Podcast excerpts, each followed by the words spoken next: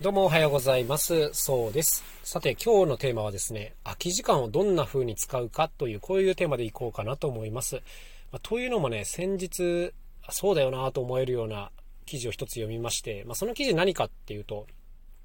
あの、例えばね、会社員で働いてて、でもなんかこう、本当は何とかをやりたかったみたいな方っているじゃないですか。例えば音楽をやりたかったとか、絵をやりたかったとか、あの、こういうのってすごく多いと思うんですけども、あの、そういうのをね、やるときに、この家に帰ってからどれだけやれるかが勝負であるみたいな話があって、もうこれ本当その通りだと思ったんですよ。あの、僕自身は今フルタイムで、まあ、音楽の仕事をしてるんですけども、実際ね、この昼間っていうのは結構ね、いろんなやらなきゃいけないことに忙殺されるんですよね。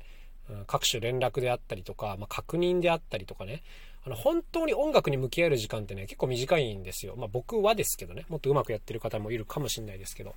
で、あの、当然、その、子供もいるんで、あの、ある程度の時間には家に帰んなきゃいけないんですけど、やっぱね、勝負はね、子供寝てからですね、これは。うん、もう8時とか9時に早くに寝かして、それから夜にどんだけ研究とか練習できるかっていうのが、あの、本当大事だなって、もう思ってるんで、この記事にはね、めちゃくちゃうなずいちゃいましたね。うん、やっぱり、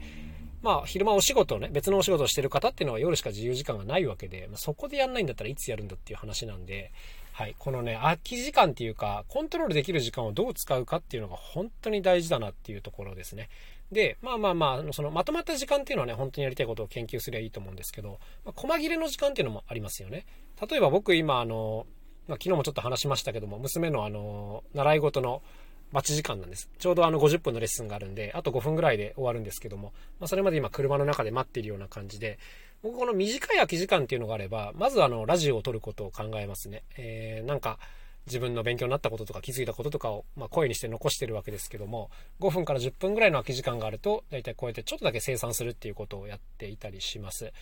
で、そうですね、30分とか空き時間があると、やっぱ制作をしたいなと思いますよね。あの、作りかけの曲があれば、それの続きを書くし、なんか、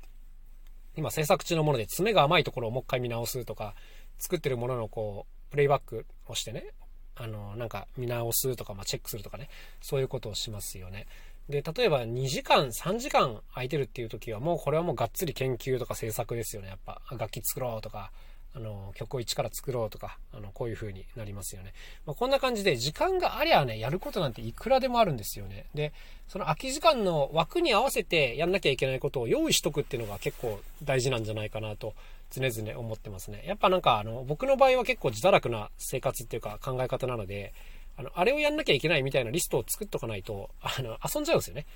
あの、なんか食べたりとかゴロゴロしたりとかスマホ見たりしちゃうんで、やっぱできるだけ自分にこう、まあ、やんなきゃいけないことリストっていうか、空き時間でまずこれをやろうリストっていうのを常々持っていてですね、まあ、前、あの、こういうのは全部消したいタイプっていうふうに言ったんですけど、急ぎじゃないやつね。急ぎじゃないやつで、こういうリストを作ってるっていうことですね。はい。やんなくても別に誰に怒られるわけでもないんだけど、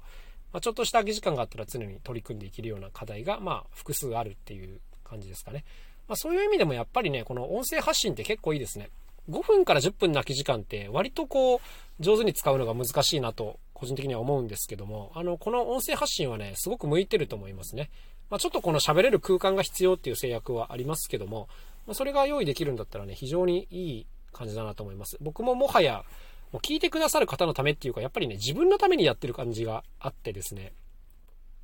あのー半年前に何考えてたかなんてもう分かんないじゃないですか、今。